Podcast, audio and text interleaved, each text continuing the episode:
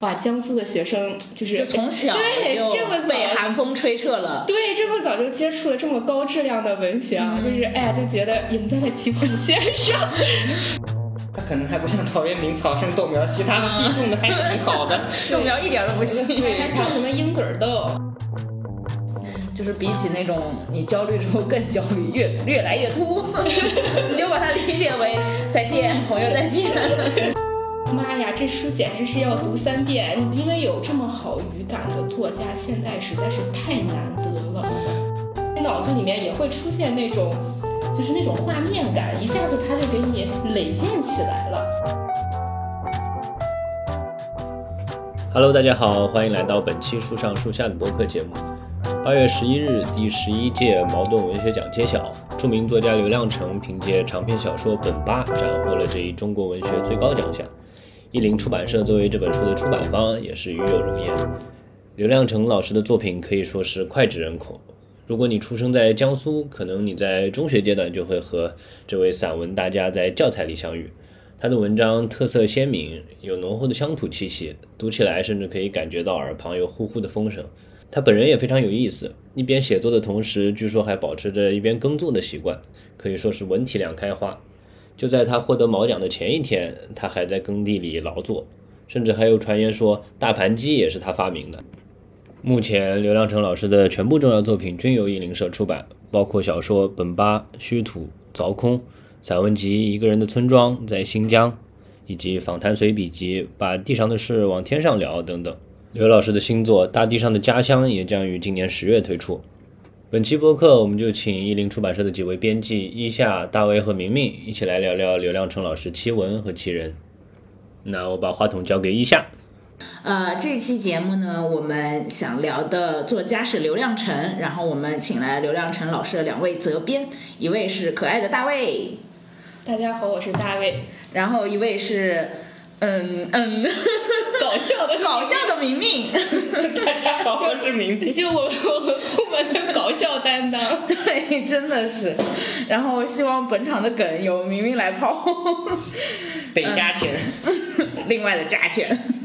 呃，其实刘亮程老师，我觉得大多数读者可能都很熟吧，因为我们从小就可能在有一些读者可能从课文里面就接触过他，有一些可能是课外阅读，然后就老师有推荐，因为他散文真的写的非常非常好。嗯、那也想问问两位编辑，就是你们作为怎么说？呃，我们编室的什么九零后担当之类的，就是你们最早接触到刘亮程是他哪一部作品，或者是他的呃哪一个片段吧？就是最让你印象深刻。从大卫开始，从我开始吗？我是作为一个非苏籍学生、嗯、啊，就是呃，你你老家那边其实没有选刘亮程老师作为就是课文里面的东西是吧？对，就是呃，我接触刘老师的作品就很晚。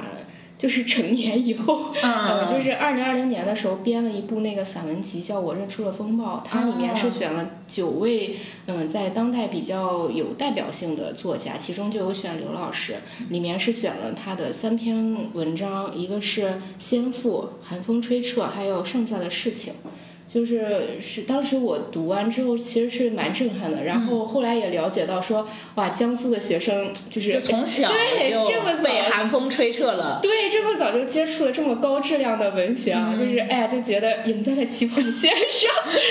对对对，我我自己就是做一些就是推广的时候，也有看到，就是很多人对寒风吹彻好像就是印象特别深刻，就里面有一些句子什么的。嗯、然后就是你自己觉得你读到它哪些部分让你觉得特别？惊艳的，或者说它的哪些特色让你觉得特别的？嗯、就是他的那种语言特质吧。就是一般不是说一个作家，如果他找到了属于自己的语言，就是他就可以在这个文学的世界里立稳立稳脚跟、站稳脚跟嘛。嗯，我是其实读这三篇文章的时候，我是有一个整体的那个感受，就觉得那个世界是昏黄的，然后空旷的，很安静的，就是是是有一点点那个伤感在的。然后，嗯，就像那个呃，剩下的事情里面，就觉得刘老师像一个闲人一样，就是在村口那个地头转悠，对，嗯、观察蚂蚁、老鼠，躺在田间跟花儿说话，就是，呃，虽然是挺惬意的啊，但是我还是觉得字里行间就感觉还是有一点点那个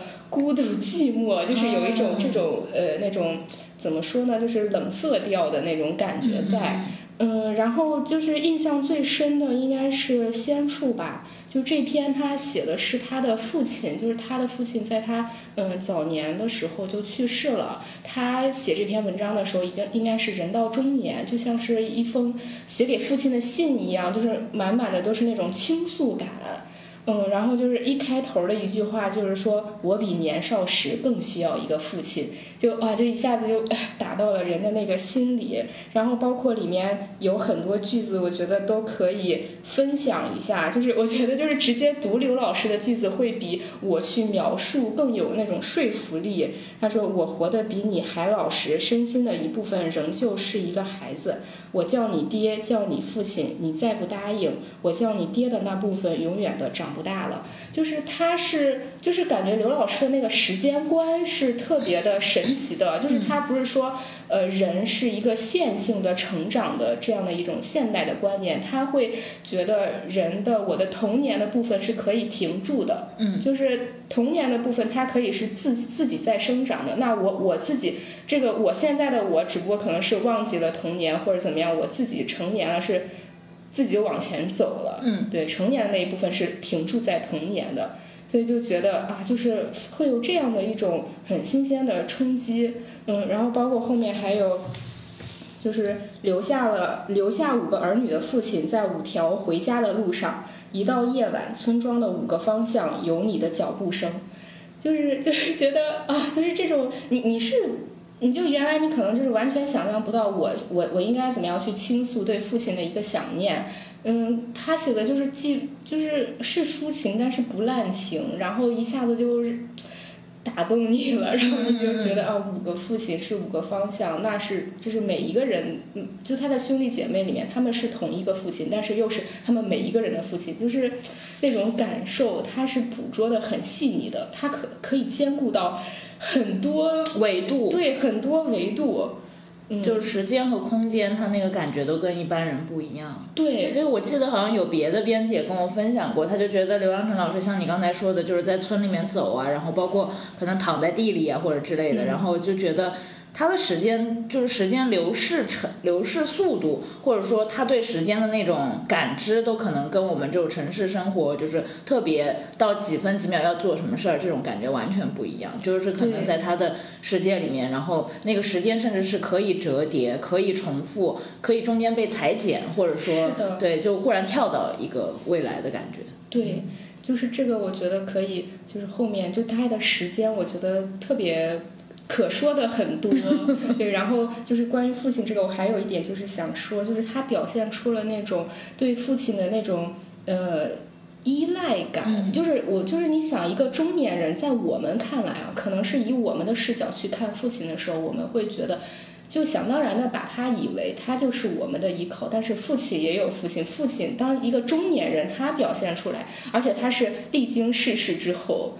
对吧？然后他去怀念自己的父亲，他说的是：“我的有一脚踩在他的脚印上，隔着厚厚的尘土；我的有一声追上他的声，我吸的有一口气是他呼出呼出来的。”就是他是觉得我是在追追赶着父亲，但但是有有父亲的时候，我是可以看着他变老的样子，他仿佛给我打了个样似的，我就不会害怕前路。所以他也说：“他说，嗯，当父亲去世了之后，我看不清我的童年，我也看不清我的未来。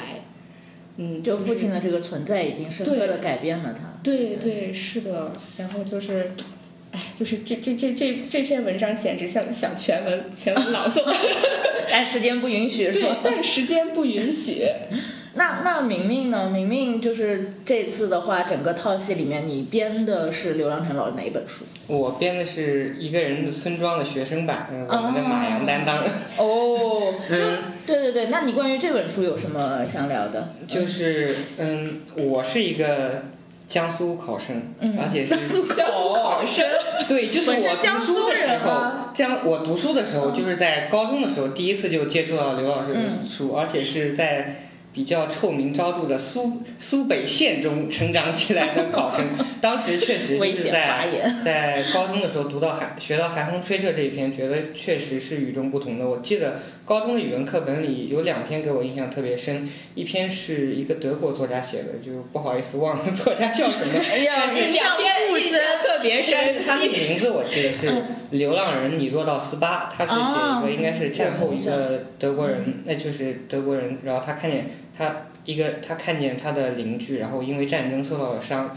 然后他又就引用了当时斯巴达就是保卫自己故土的那个石碑上的一句话，还有一篇就是《寒风吹彻》，《寒风吹彻》里边首先就是当时对文学也没什么特别深的理解嘛，主要是觉得语言特别好，就像嗯。我见过一生中的雪，就是落在什么什么上面。然后还有一个就是，当时因为处在苏北南北交界的地带，对于冬天嘛也没有什么特别深的印象。然后看到里面说足够把人骨头冻伤的那种风，然后对于新疆产生了一种遥远的向往。然后我们江苏选了，其实刘刘老师的文章还挺多的，后面选修还选了一篇嗯今生今世的证据，然后也是刘老师一篇非常著名的文章，然后。我觉得刘老师他除了就是，嗯，除了就是主题上，就是和我们就是，因为他远在新疆，可以和可能和我们就是内地的一些作家就是关注的东西不一样，他会关注黄沙梁，他是他会关注新疆特有的一些气候，还有一些特有的动物啊之类的。我觉得最重要的一点，他是真的很汉语的一个作家，就是他写的东西可能不像别的一些写散文的作家，他会他会卖弄很多技巧，很多散文作家他会。就 得罪人一点，他会滥用通感这种手法，就是就是写的花里胡哨的，然后然后让高中生读了也去有样学样的学过去，其实就是高中生学这个，我觉得其实蛮不好的。但是刘老师他就是用很汉语的东西，但是你会觉得他很真诚，就是写出来的东西就虽然没有那些花里花里胡哨炫技的东西，但是你读下来就很能读到你的心里面。这个我觉得是一个作家成功他非常重要的一点。还有就是我觉得刘老师他。在语言的节奏把控方面也是非常的好，就是因为就是因为我们现在不管是新诗还是散文来说，我们都没有押韵这种东西了。嗯。其实然后就是嗯就没有一种格式化或者规则，在一个汉语作家能写出节奏，其实我觉得这是一种天赋。就是嗯想举个例子，也是刘老师就是刚刚大卫提到的，就是《先父》里面的。其实我记得结尾如果没记错，他应该是。嗯，我知道你在听父亲。其实这句话就是读的话，这句也也真的很感动。就是它只有短短的几个字，但是前面所有的东西，那些铺垫下来，然后最后用一个短句来收尾，就感觉我知道你在听。其实听，其实那些所有的东西我们在之前都已经听过，然后这几个字就特别特别的打动人心，这个节奏也特别的好。当时看到这句的时候，也嗯也想到了，嗯也是我们江苏的诗人韩东，他有一首诗叫《爸爸在天上看我》。其实他们嗯，可以说也都是人到中年，然后他们写诗的时候也都是怀着对于自己就是一个成年的男性对于父亲，其实是一种很微妙的一个一个追溯，嗯，所以的话，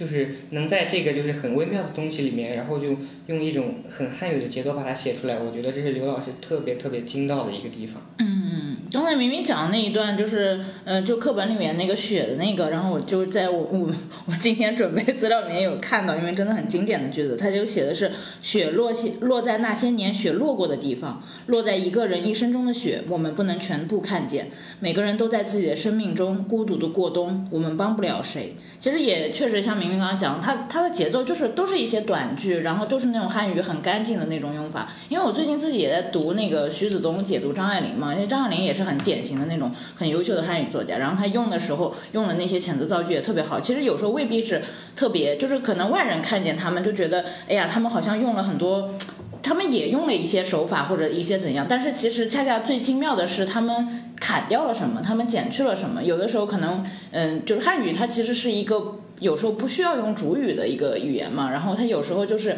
呃，刘亮程老师视角有可能甚至就是一一颗灰尘、一棵草、一只狗的那种视角，然后就是让你见天地、见万物、见众生的那种感觉，对。然后，那我觉得我们前面就是大概跟大家聊了一下这种流量成初印象，然后，但是。嗯，也可以再打破一下，就是因为我们，嗯，可能很多学生，呃，就是江苏学生会把它就是当做一个以前就是课本上遇到的一个散文大家，然后可能其他学生也是，呃，其他的年轻人也是通过就是一些就是集子或者说文学作品认识的。但是我大概知道，大家在就是编刘郎程老师新书的过程中，也逐渐的跟他本人就是日常生活，包括他现在的生活熟悉起来。就是大家要不要聊一聊刘老师现在他在做什么？他现在还只是一个散文家吗？就是大卫有没有知道他的近况？来，明星速报，近况就是也是透过视频号知道，也是追追追星的状态。对对，就是我觉得刘呃刘老师他嗯他的心态还是挺开放的，他没有觉得他是一个多么。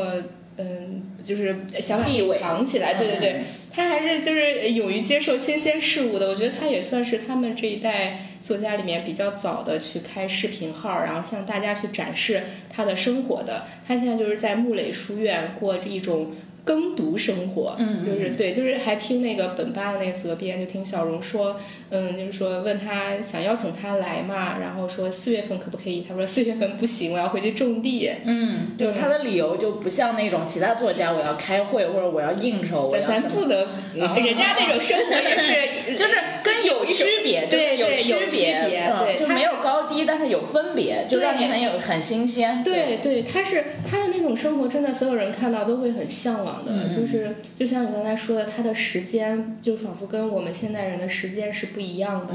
嗯，就在在在新疆里面，他也有说过，他是过了一种新疆时间，就是那个时间他能让他慢下来。嗯嗯。然后他买的这个应该也不是他买吧，应该是共建，就是他们一起共建的这样的一个艺术村村落，有点像是会邀请一些志愿者啊、艺术家呀 去驻村，然后还有一些小朋友啊就可以去体验生活。我今天还查到了一篇那个，嗯，一个志愿者，就曾经是木垒书院的志愿者，他写的。就还有一些照片儿啊啥的，真的就是很好看。然后可能他们那个嗯那个院子后面就那个后山，的话你你就是在照随手拍下来就是油画的那种感觉。新疆就是很瑰丽。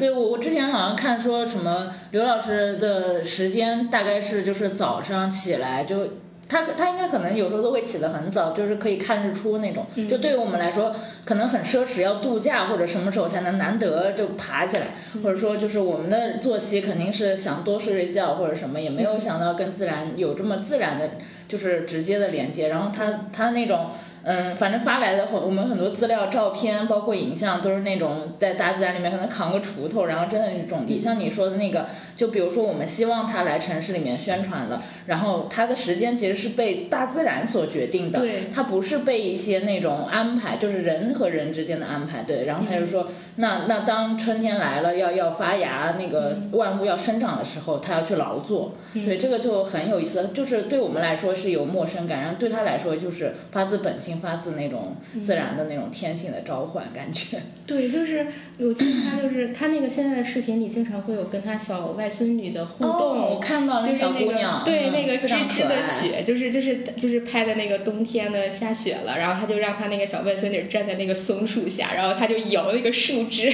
就大家可能会觉得哎呀雪落下来是很美的，但是然后新疆的雪就很大，然后他为什么摇那个松树枝，可能就是怕雪压断那个松柏的枝，然后他一摇。哗，就是 就是也把小女儿给埋住了那种，就是很好，嗯，他而且觉得他是在自然中能保留出那种天真之气，就是会，嗯，就是很养很养人，很养神，所以他的文字也特别的与众不同。嗯，就是是也是从那种土地那种环境里面生长出来的，所以他新书本吧可能才去写那种小孩儿的那种，嗯，对儿童的视角，那种不愿长大的孩子那种。那那明明对那个刘老师有什么别的认知吗？就你觉得现在在你的感知中，就从你小时候读，然后到现在，可能已经有点对他已经挺熟悉的了。你有什么新的认知？我觉得一开始是被课本给骗了，因为课本给他的注释，如果我没记错是二十世纪最后一位散文家。嗯。然后当时可能觉得刘老师年高德寿，就是 不行，非常老迈了。对，胡子和头发至少得白一个的那种。结果今年他其实才满六十岁，那可能是因为他太早的就是过上了，对，还有就是过上了打工人梦寐以求的生活，就是李子柒似的，对自己去自己去种地啊，自己有一个小房子，所以而且就是他其实作为一个作家来说，他在媒体上其实。露面并不是很多，对，所以大家对他来说还是有些陌生的。其实刘老师还是挺年轻也挺时尚的一个作家，包括我们这次宣传的照片里面，就人家会称他为黄沙梁、王家卫，就墨镜一戴谁都不爱的那种。对，我有看到他戴墨镜那种。然后就是，而且刘老师真的是，就因为很多人很多人就会很多作家他都会说自己就是喜欢农村或者喜欢自然，但是。但是其实他整天还是住在城市里。只有刘老师，他确实是真的是身体力行，然后他就是真的过上了那种陶渊明的生活。而且他他可能还不像陶渊明草生豆苗稀，他的地种的还挺好的，豆苗一点都不稀。对，他种什么鹰嘴豆？对，他他的地他的地种的真的是特别特别好。对，而且他真的就是。嗯，怎么说？文体两开花，就是种地文学两不误。然后他的那个木垒书院，其实不光是他自己一个人在做，他他可以说是一个小集体，就是有志愿者，他也是一个艺术家村落，就是那些画家或者青年的一些艺术家们，大家都会在那里就是交流思想、传播思想。其实是一件非常好的事，就是，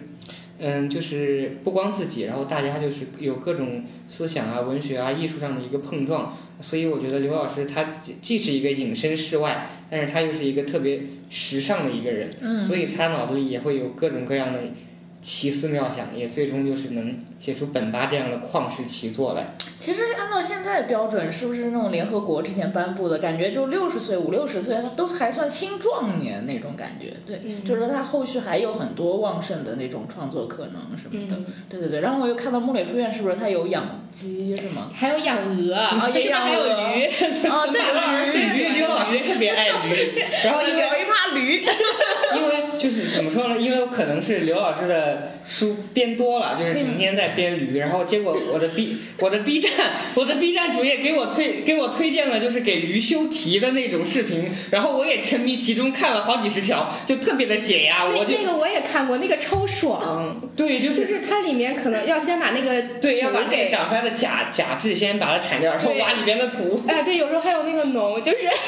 那一瞬间我知道刘老师为什么这么爱驴。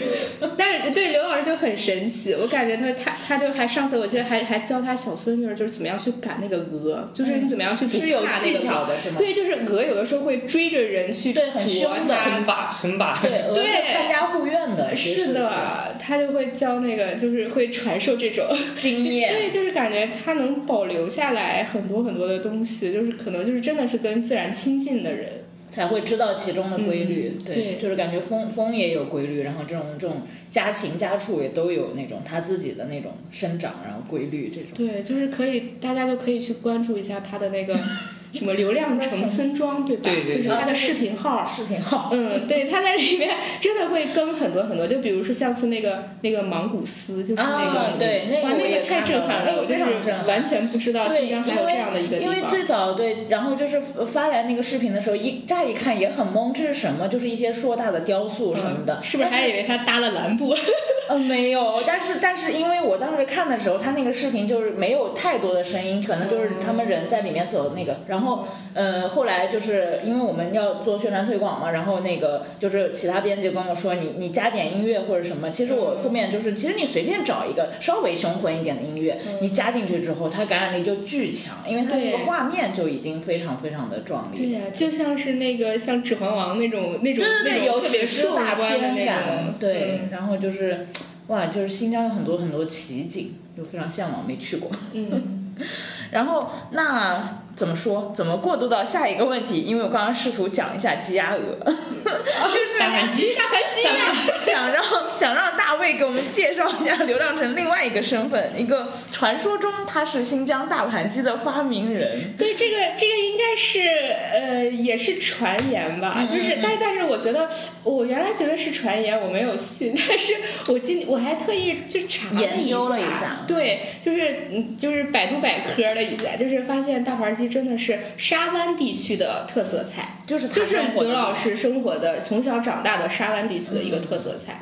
嗯，然后就说，嗯，他在文章里面，他是在那个飞机配件门市部，就这篇文章也是一个特别有意思的文章。然后在这篇文章里面提到了这个事儿，他说他他也是自己在网上刷刷刷文的时候，发现有一个博主写说说他是大盘鸡的发明者，他也很懵，他说哎，我怎么就变成大盘鸡发明者？后来他就是发现这个博主是他的朋友，叫淡江，嗯嗯，然后。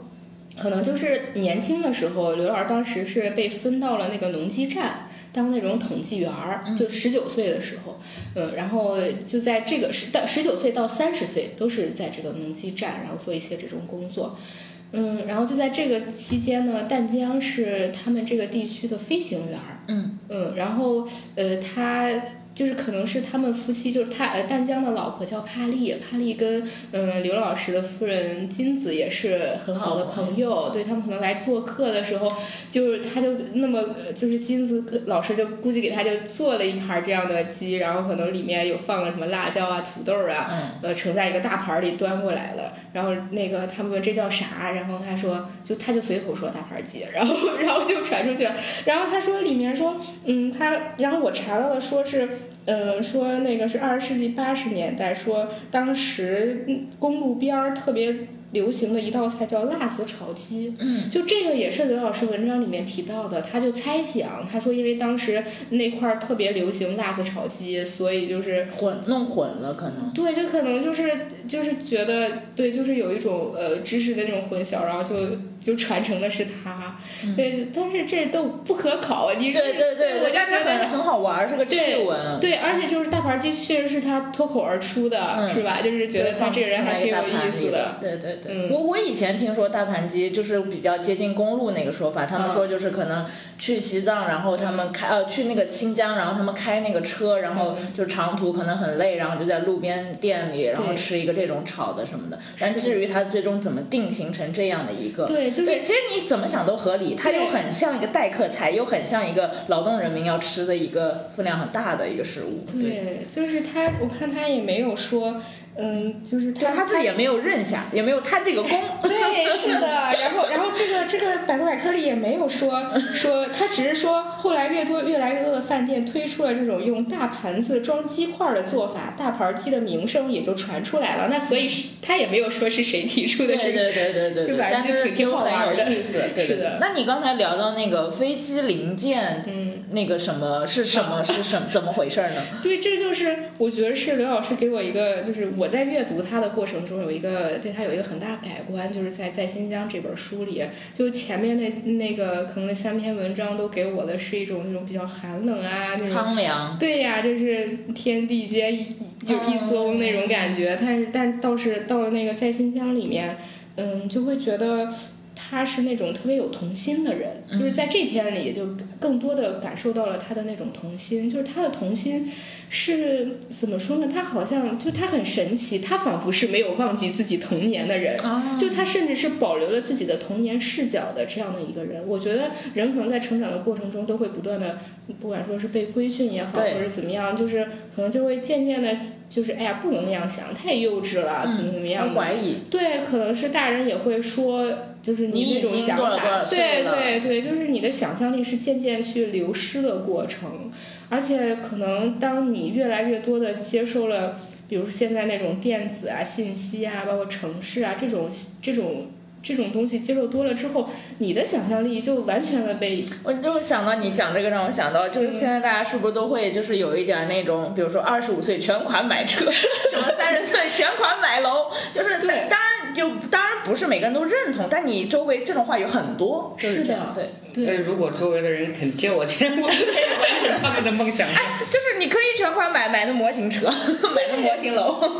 是的，就是就是我们的想象力完全被压制了。对，反正我们去想，我们都那种比喻啊什么的，就是匮乏，对，很匮匮乏，也是身边经常出现的东西。但是它好像就不是，就是他这个飞机配件门市部其实是一个它农农机配件门门市部，它就是前面不是说到了淡江和帕利嘛，它是一个就就是我觉得飞机可能对于当时的刘老师来说，就当时他的工作可能是很枯燥，然后又很。就很简单，他当时那种统计员儿，但是统计员儿就比如就是统计，比如说哪个乡哪个县它有多少农机，但是他又不是说非得去下去去呃去做调查的那种，可能有的时候那数据就随手一写，对吧？就是嗯对，然后然后但是他那种飞机对于他来说就是一个完全新鲜的事物，又很遥远，对，又是对又很遥远，又仿佛是从外面来的。嗯，然后，然后他就，他就，他就觉得，他就在太喜欢看飞机了，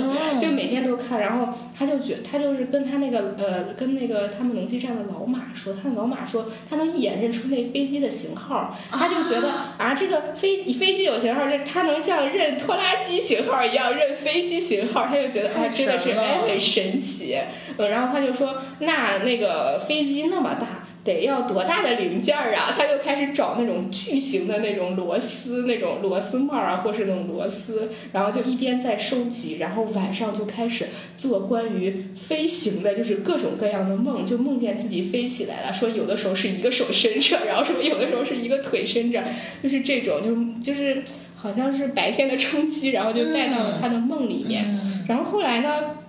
嗯，然后我来回忆一下啊。他是不是想去想去，就是给这飞机做点什么贡献？嗯，就是他，我觉得他特逗的一点儿，就是他是在那个。他的那个店的那个屋顶上，嗯，就是拿那种三合板，对，他就想着那那飞机，他因为他每天都看嘛，他知道，他就觉得飞机在在天上也是有马路的，他还觉得是一秘密，然后他就要保保保守着这个秘密，就是我不能告诉你。其实对的呀，飞机有航线，对，他就觉得是天上的马路，然后然后他就就每天都都这样看，他说，哎，他他就选那个店是在一个三岔路口，他就觉得是那个飞机每天都会经过的一个地方，然后他就在那个屋顶。用三合板儿，还有红色的油漆，然后刷上了就那几个大字儿，就是飞机配件门市部几个大字儿。然后他还害，因为那边风特大，他还特别害怕被风给刮走了，他就拿那种特别大那种螺丝帽什么的给压住。嗯但其实就是有一天就是那风太大了，然后。然后就把那个飞字儿给刮走了，别急。对，然后就被就被人就就就是他那个三岔口那路口有还有一个那个理发理发店儿，理发店儿的人也很喜欢开飞机，然后然后就说，哎，你快去找那飞机那牌儿，就都被吹到那沟渠里了，你快去，就是不是他他不是说呃牌儿，他就说你那个就是那个板儿，嗯，然后然后然后都已经吹到沟渠里了，你快去捡。然后先是这这一个，后来好像是门市 也没啦，也被吹走。然后最后其中有一个牌儿还是被别人找回来的，就别人给他送回来的。然后好像就是就是无意间，就就好像他跟那个就是小赵，就是那个理发店小赵聊天的时候，呃，那人就就是无意间好像就说漏嘴了。他说就好像说说到了，就是我知道了你开飞机零件门市部的事儿。然后刘老师就很慌，说啊，你怎么知道的？就是还有谁知道了？然后那个人就说还有谁谁谁知道了？然后。然后那个接下来，呃，然后就说还有谁上去看了？说房东的大儿子也去看了。然后说还有呢，编编排部的老王也看了。大型社死现场看光了。对，村里还有谁没看？你就说吧。对，然后然后就是。嗯，就是到了第，它是这个这个文章是分节的吧，然后然后就有这种很搞笑的地方，然后到了第十七节，他就真的是梦想成真了，就是这一节整个的描写，我可以就是大家可以想象一下，有没有看过平原上的夏洛克那个电影？就最后里面那个男主人公他骑着马，然后就在现代那公路上奔驰的那个场景，就是最后就有点那种特别魔幻又有点现实的那种那种感觉。然后他说那天他是怎么看到那个，就是那飞机怎么来的？他就说。呃，他就在骑摩托车嘛。他说，摩托车无无声的行驶着，他的声音被高大的玉米地吸收了。我仰着头，头发朝后飘扬，光亮的大脑门顶着天空，风从耳边过，但没有声音。这时我看见一架飞机斜斜的冲我飞过来，屁股后面冒着烟儿。然后他就想，这飞机绝对是天上坏的。然后看见他那个门店是有个配件零食部，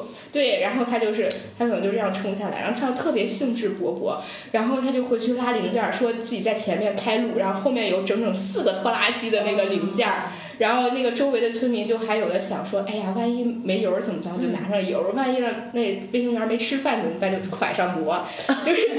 拐杖馍。对，然后就去就去那个地方，然后结果发现，哎，没有那个飞机了，就是。就是有一种，因为这篇文章其实他写的写到最后，就是说这是他离开这个地方，然后去乌鲁木齐打工前的一段生活。其实我就感觉就有点像，就还是挺失落的，就好像是他这块儿就好像没什么牵挂，也有一种好像是怅然若失。破灭啊，对。然后后面他就是，嗯，这件就没过多久他就关了店，然后就去乌鲁木齐了。他关的是农机的店，还是飞机修理的店？就很可可能是。飞机的飞机门市修理部的牌子已经被刮完了，不管也不行。但我觉得这个结尾也很美好，就他总要有一个希望，然后看到一次那个什么。你你对刚刚讲飞机那个在天上的马路，我还想到以前读那种生态文学作家，他们会写那个就是雨林里面，就是我们可能就是我们城市里面看到树林都是稀稀拉拉就很弱小嘛，然后就真正的大大自然丛林里面的时候，那些那个。树木都特别参天，然后那个嗯树枝干上可能都特别绿，就是有苔藓什么东西。他说那个就是动物们的马路，他们可以从这棵树走到那棵树，完全畅通无阻，就是因为反正就是遮天蔽日的嘛。然后那个时候我也挺震撼的，就是我们没想过路可以不在地上，它就在半空中。然后像你说的，刘老师就想着它在天上，对，就还有一个，他是他那天还去问问淡江，他就是找他去打听，说飞机你们是怎么维修的，怎么保护的，就是这种想知道对，他就真的想知道。然后但是淡江可能他就没意识到，他就说，哎呀，我只管开飞机，维修保护是其他人啊之类的。嗯然后，然后那个结果那天晚上他开始做梦，然后他就梦见自己开着自己的小四轮在天上飞，然后车斗里装满了特大型号的零件配件，然后去找那些坏掉的飞机，就是就是觉得。一般这个 我们就觉得飞机是趴地上的嘛，就复飞的时候趴地上，但是他就会觉得他我我要去寻找那些东西。其实其实有一些想想也挺妙的，他也像那种什么。有点真的有点像宫崎骏那种魔女宅急便啊！我就是一个骑着扫帚的人，我给你们每家每户给你们帮帮忙什么的。对对他就是骑着他能能力有能及的一些东西，然后想着给一些其实可能他帮不上忙的东西，但他试图要去要去完成一些很宏大的东西。对，对，就是有一个那种对反差反差，然后但是你就会觉得哇，这种这种这种想法，然后可能是我对很妙，敢于想也敢于想。对，就可能真的是保有了童年之眼，就是那种感觉。就是童年这扇门没有对刘老师关关上，他只关闭了跟我们的对话框，节省了时间搞他的创作。对，要笑死了。那就是那明明呢？明明有什么关于刘老师的好玩的事儿吗？我感我感觉就是接着刚刚飞机的那个话题，我就自己回想了一下，我关于飞机的幻想可能在十岁以后就破灭了。十岁已经全款买了飞机，我就记得幼儿园的时候，就是所有的小朋友们看见飞机飞过，都是喊，都会喊、哦飞机飞机，快下来，带我去飞机。哦，真的吗？你们幼儿园对，我会会这样，然后就是可能幼儿园的时候也也会就是互相吹牛嘛，说我去、我去哪个我去哪边的公园坐了个船，哇那个船能会飞起来，哦。但是真的就是随着就是随着越长越大，就是尤其是学了什么 自然科学这种东西，大家都哇对大家连互相吹都不会吹这种话，就就就很离谱嘛。但是刘老师一直把他这个东西就是留到了他的青年时代、中年时代，而且他就很敢于写出来。就虽然就是说谁看见了谁看见了，这个事情挺社死的，但是他就他就他就他就很大胆的就写到文章里面，让成千上万的读者看到我，我社死了。我所以其实就是如果没有一颗童心或者童趣已经丢失的人，他是不会这么写的。很多作家就可能会刻意就是遮住自己这一面，结果刘老师很敞亮，就像他的脑门一样对，样。就是还有他之前说自己的那个那个脱发脱发的事情，那那句话怎么说？就就是就是就是大概他大概刘老师可能三十多岁就开始开始啊，嗯，比我们现在还晚一点，对三十岁开始掉头发，然后他说。刚掉头发时自己还比较害羞，后来就习惯了，就就比较淡然了。嗯然后还听说刘老师一个事儿，就是嗯，我也是听本妈的责编说的啊，就是文责我不负责，本吧的责编知道的太多！对就是被说甩了太多锅，就可能在刘老师打喷嚏。就是说，刘老师一个人的村庄，好像就是在农机修理部，还是在新疆乌鲁木齐打工的时候，是在就是当时可能条件也不好，就也没有电脑什么，他是甚至连可能就是大家可能想啊，就是农机修理部就是到处油污的东西，可能一张桌子都没有，他是用笔在那个纸盒子上写出来了，就就是用在纸盒上写出了一本旷世奇作，所以就。就可能现在听播客的人也有很多写作者啊，大家就不要抱怨自己的写作环境不好了。对对，你就刘老师在纸盒上都能写出这么一部作品，所以呢，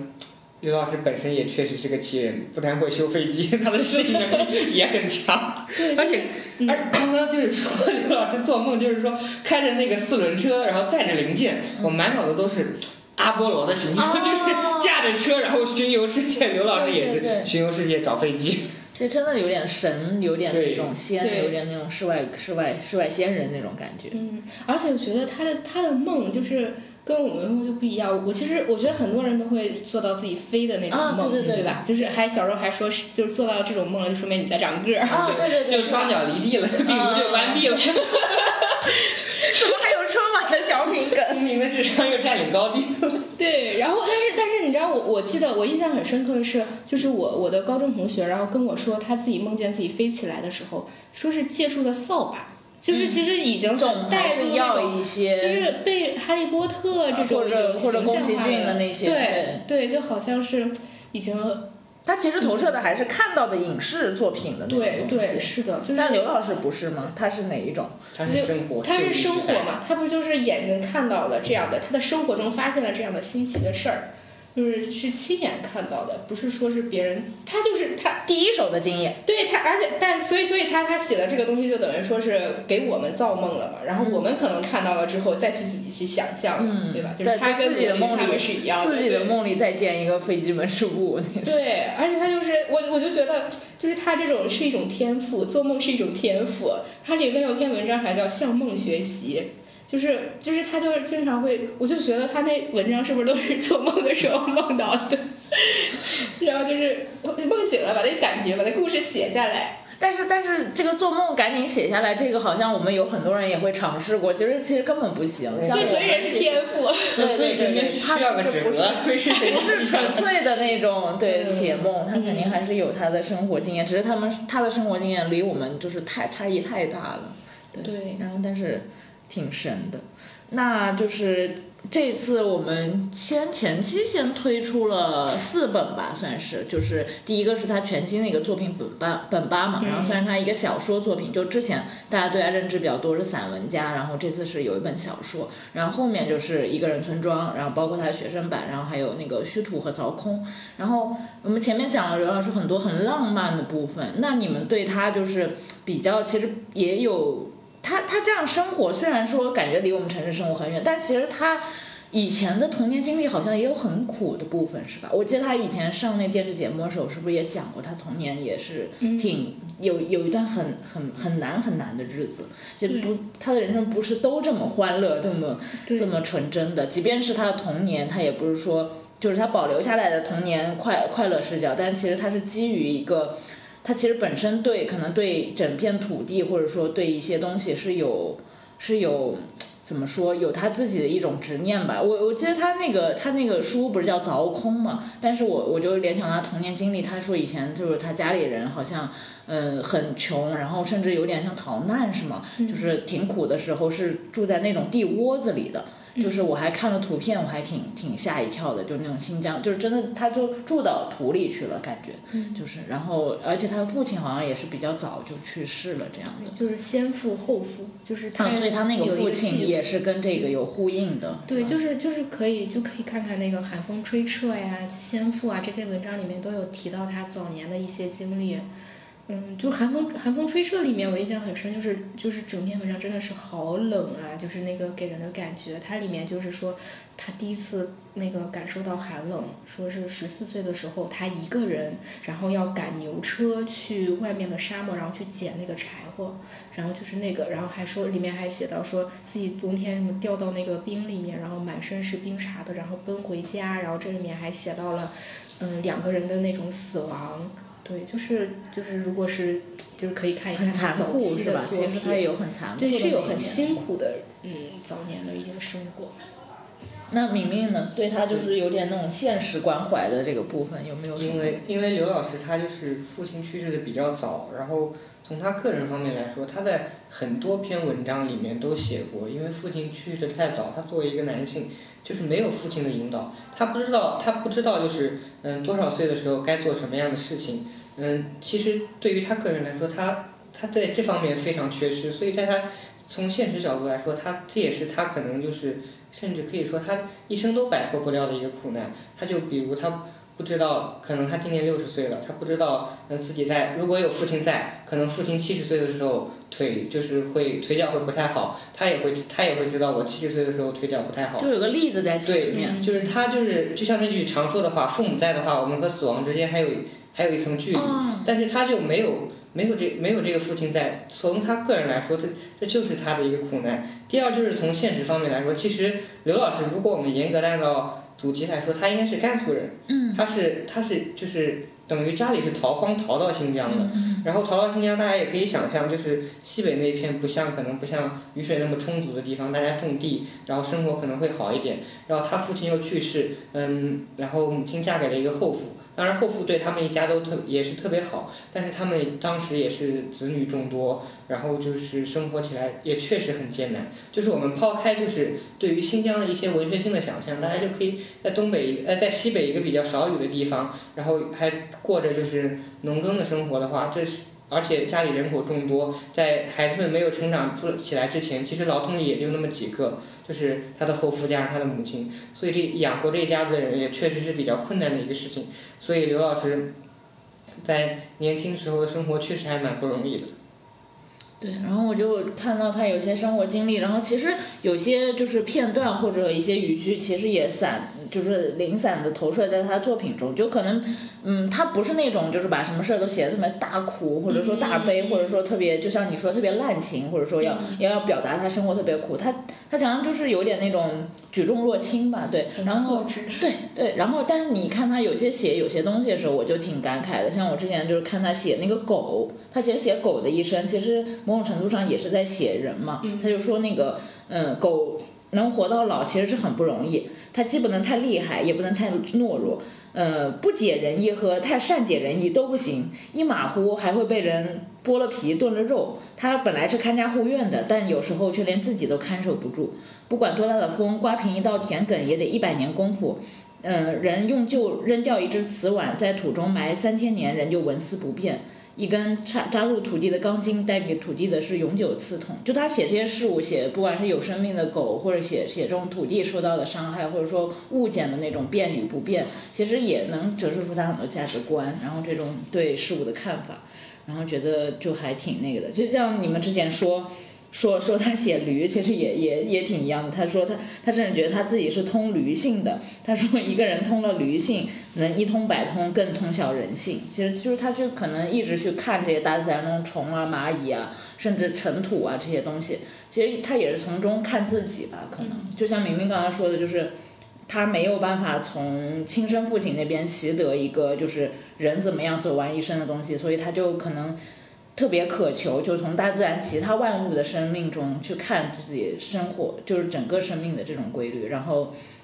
如果前面没有人为他遮遮风挡雨，或者说去去就是有这种亲亲情的这种，他可能就要从大自然中去找寻这种能够让自己心里有所依托、有所那个的。嗯，对，他的那个观察力确实是特别惊人，是吗？对，惊人。显微镜似的，列文虎克似的。我觉我觉得他不只是列文虎克，我觉得他的他就是角度和我们不一样，就是同样看到一个东西，他能看出点，就是我们一般人看不出来的东，看不出来的角度。我觉得这这也是他的天赋所在吧。哎，我我还正好看到那个。就是有那个，我今天不停的 Q 本巴泽边，就本巴泽边有有有有摘到一些，就是比较，就是刚才讲的六十岁、七十岁或者八十岁的这种这种讲法，就是，呃，本巴里面其实也是写本巴这一本新书，其实写的一个故事也是有点那种，我觉得是就如果别的书很多书像那须弥于芥子之中，他那个好像是那。整个群体的一些史诗性的那种大宏大东西，与一些很微小的、很可爱的事物当中，就好像那本书里面其实讲了一些，就是，呃类似孩子们视角，用什么做梦梦、搬家家来来阐释整个民族的这种兴亡或者或者这种东西，然后。他就有写这种捉捉迷藏游戏，他就说六十岁的时候这个世界跟我玩捉迷藏，他躲藏起来，我什么都看不见也听不见。七十岁的时候我是可以找到这个世界了，他藏在心里安安静静的。游戏规则是我藏起来，让世界来找我。现在藏在八十岁的时候，我不知道谁会找见我。我的牙齿是跟我玩捉迷藏，一颗一颗的不见了；头发跟我玩捉迷藏，一根一根的没有了。其实这个也 call back 了，他前面那个 没关系啊，就是这个就把这种脱落，把这种就是肉体的这种东西理解为一个很很很可爱的，可能又又尘归尘土归土的东西。所以他理解就是感觉会让我们就是读到之后觉得嗯，就还挺释然的。就是比起那种你焦虑之后更焦虑，越越来越秃，你就把它理解为再见，朋友再见，就秃了吧？对啊，就没没关系啊，就是那种，所以我觉得还挺可爱的。我觉得以后就是有机会的话，也可以让就是整个套系的策划编辑和和新书本吧的那个编辑跟我们再来聊聊，就是关于他书里面可能其他维度的那种流量。对，但是我觉得我读本吧的时候还是。跟以前的书都不一样，就是我我完全是把它当成一个。嗯，很很烧脑、很有趣的这样的一个故事书看，有解谜性。嗯，有解谜性，当然我就没解出来。就是就是，嗯，他就是怎么说？刚才你说的是那那种什么纳须密芥子之争，是那种就是有一种微缩景观的感觉。对对对对。然后他这次他本八的意思不是什么保平，对吧？就是有这个意思。我我我觉得我能想象到的就是，呃，就是就是这个保平里面是囊括了是是一个本八世界，就是刘。老师他用文字构建出来的这一个世界，真的就是他的文字实在是太好了。嗯，就是我我感觉我走到瓶口，我只要开始阅读，然后就嗖的一下被吸进去了，根本没有你喊我的名字，然后我说我大卫大卫，对，我叫你一声你很答应，对，就是根本就不用你这样，我直接自己就被 吸进去了。对，就是我当时读的时候就觉得我的脑子被炸掉了，就是特别丝滑的进入他那个世界，但是又眼花缭乱看不过来那种感觉。对，就是如果我用那种满纸烟霞来来形容，我都觉得这个词太太轻了，不够壮丽。就是对，就是那种什么烟呀霞呀，就是哎呀，是不是太那种什么了？但是它对都不够，然后就是。嗯，他，我最我觉得就是看这个书的时候，他那个句子，然后句子是很简单的句子，就是就是之前明明说的，都是很简单的句子，短句，很有节奏感的，它的叙述语调特别厉害，就特别棒，是那种。就是你觉得你都是可以让说唱艺人唱出来的那种那种那种语调，就是老弱妇孺都皆可读，就是完全对完全没有阅读门槛的，然后你就直接走进他的世界。然后我最先开始我还试图想去捋清一下，后来我就放弃了。啊，我觉得进去之后反而就是进就是可能迷宫一般，就是万花筒一般。对，就是它一个句子，就是那么短的一个句子，但是它的那个信息量承载量太大了，就你感觉你的脑子要被撑爆了，是那种感觉。我觉得可以跟大家分享分享一点，好呀，好呀，好呀。就包括它里面的那种时空观啊，还有什么的，就是仿佛是人是伸缩自如的，就是它的那个，就是你穿越的不是时间，穿越的是时空，嗯同时对，然后多个维度。对，就是就是对，所以所以我感觉之前有有有编辑和有的读者就会觉得，就是呃，虽然类比不是那么恰当，也会让人想到什么《星际穿越》《盗梦空间》，但可能不太一样。对，欧美的那种不太一样。它它可能是从这种大结构上你去分析，它是有一点点类似的。但是我觉得刘老师写的是一个完完全全的中国本土的一个故事。对。嗯，然后就是我我我就是给给我就震撼的，就是就是他是说是有一句是后出就在第一页是后出生的美人阿盖姗姗来迟，在他十二岁的早晨，江格尔隔着十三年的距离拉住他的手，多远年岁里的美人江格尔的手都能伸过去拉住，就是你就觉得哎怎么怎么怎么对对对对，是不是就很妙？然后你脑子里面也会出现那种。就是那种画面感，一下子它就给你累建起来了，而且你它的句子就是很简单，这这是一段啊，它前面的那种一段和一段之间的那种结构，包括语句上的那种安排，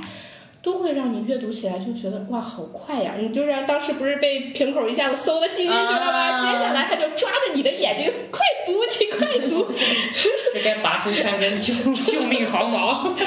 对，就是这种感觉。然后我觉得。读到第二页的时候，脑子已经受不了了，就是这个，反正中央处理器就已经烧掉了。嗯，然后就是就是有一句是，呃，就是讲他那个马和河的，说牧牧马人哈尼赶着成群的马匹。过河不河，上游的河里汤满彩霞般的枣红马，中游中游的河里汤满夜色般的铁青马，下游的河里汤满蒲公英花般的雪青马。河水被千万只马蹄溅起，在半空中漂洗另一条河。就是你就会觉得，妈呀，这个这这这这马蹄子溅的水崩我脸上，它就是一个世界，对不对？就是它它好像又很具象，但是又很缥缈，而且对，而且我刚才听你读前面那段又。就是那个时间隔着什么十三年抓住他的手，我就觉得他很强，他又排除了某种特别直白的那种视觉化，但是是让你整个感知是能了解他在说什么，就是只有文字才能达到的。他做到了，他用文字做到只有文字做到的事。对，所以我觉得中国的读读者能读懂汉语的读者，很幸运，你很幸运啊，你能读懂。我觉得别人是没有这样用，就是这样的那种。你看到这个文字，立马在你脑子里面去建构起了这样的一个世界，可能就是我们从小去接受的，不管是听故事也好啊，还是说我们读的古诗词、古文也好啊，就是冥冥之中就是培养了你这样的一种能力，你可以迅速的构建起来。就像马匹过河这个，我觉得它是里面有一些形容词，比如说是汤满了夜色般的铁青马，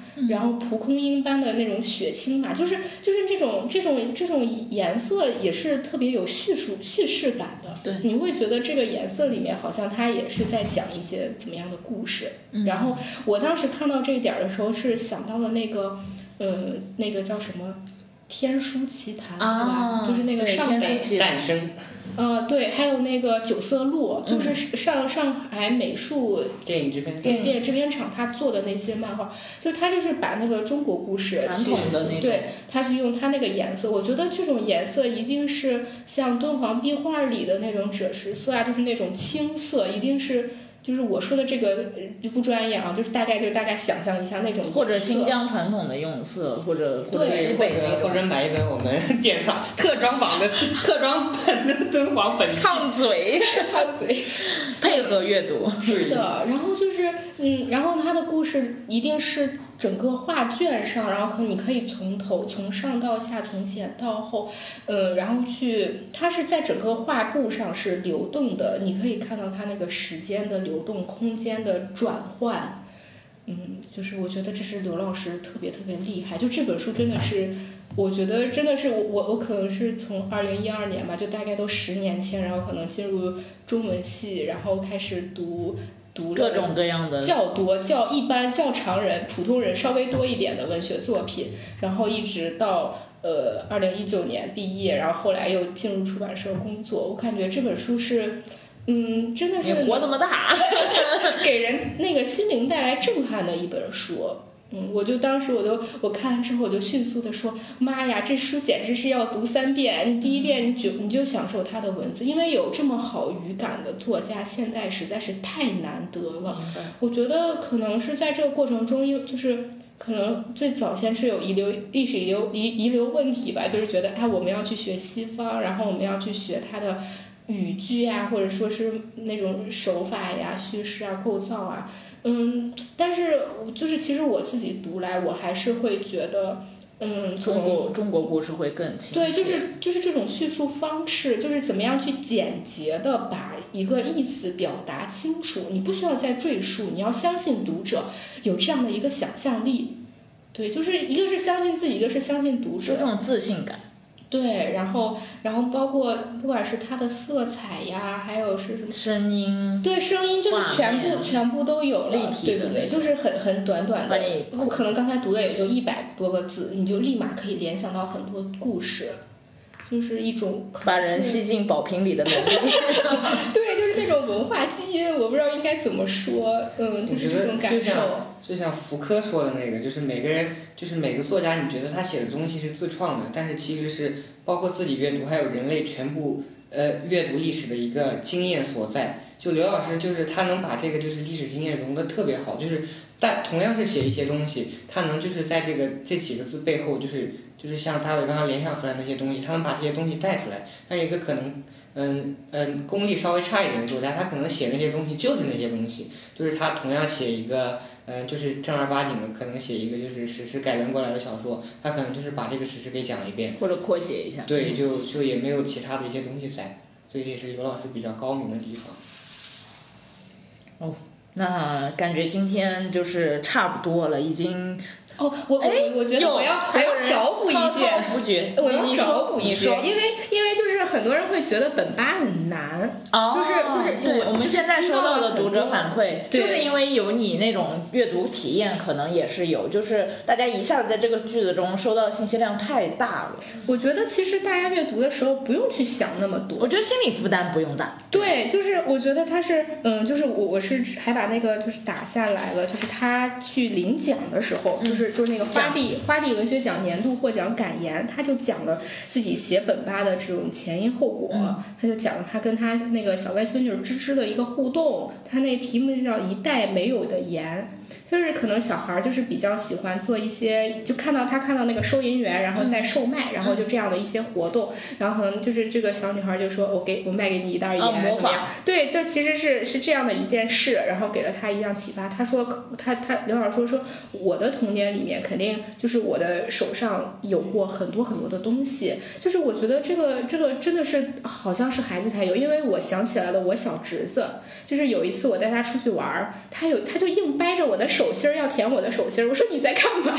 然后他说他说你的掌心里有水。啊就是就是是一个很小孩能很看见大家对，就是很奇，你你这样说太恐怖了。不可怕，不可怕。哎，我我跟你说，那你我们小时候玩过家家或者什么，不也就这样？就是比如说我们分蛋糕，嗯，这一家人，然后我是妈妈，那那你吃这一块，你吃这一块，大家开始吃吧。我们不都这样，就凭空的吧唧吧唧吧唧，也不会真正的进入一个商品购买的一个一个程序里面。对，就是就是他，就是刘老师就说，他就就还是我刚才一直在反复说的，就是觉得他的童年之之眼没有关掉。他就说，呃，他说，当我写到最深处，内心中总是估坐着一个孩子，他一直小小的不愿长大，他不时的跳出来掌控我的心灵，他不承认长大成人的我。嗯，就像就是刚才说的，说他的童年是自由生长的，是是一个持续生长的，就是这样的一个概念在。然后我觉得，就是不管这本书它的时间、空间设定，包括它的叙事结构多么的烧脑、多么的复杂，但只要是有童年的人，我觉得都能读懂它。所以我觉得就是就是去读，就是你不用想着它有什么意义，对对你只要享受它这个故事，因为它是它还是在讲故事。嗯嗯嗯这一个从他故事中重重新找回那个天真，就不不用想着它有多么的高格调或者或者那种对，就是这本书就是写给童年的故事，就是每一个对童年有留恋的孩子都可以在这本书里面找到，就是自己想念的那一对，就。像你说的，他可能现在名字叫本巴，然后跟我们有隔着一层，它是跟少数民族一些文化相关。也许它就叫宝瓶的秘密，叫这个呢，对吧？秘密，你就进去了，对，你就进去了。对对对，你可以进心里把它做一个转换，然后就跟着里面主人公一起一起去享受这个过程就好。对，就是感觉这本书其实后面也可以，如果有机会的话，可以请他的宝瓶的秘密二是吗？对，《宝瓶的秘密二》可以跟大家再揭秘一下，就是我们都不过多的做剧透，因为它最后的处理还是很妙的。对，嗯，然后就是就是就是他就是写给每一个不想长大，就是被迫有长大的人。嗯，对，就大家都可以去读一读、试一试、感受一下，确实是特别难能可贵的一部作品。对，我就补充一下，我觉得，我觉得本巴的故事虽然脱胎自江格尔史诗，但是其实你可以把它单拎出来看，因为它那个本巴后面也是把江格尔的原文放在了上面。你可以把本巴就是我我读下来感觉感觉就是它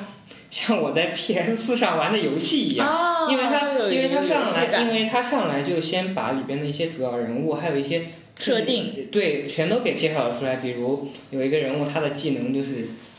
梦中杀人，不是曹操那种梦中杀人，就是在梦中就是把敌人给消灭掉。其实这本身就是一个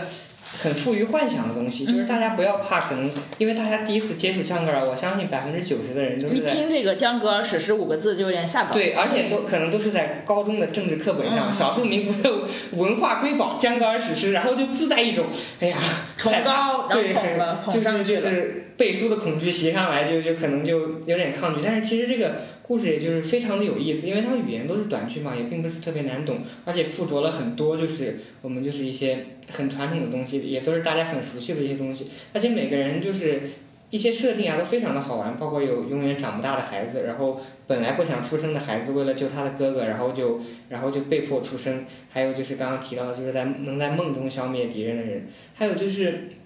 像刚刚大卫说的，就是我们就可能很多人读了本吧就是会被那种就是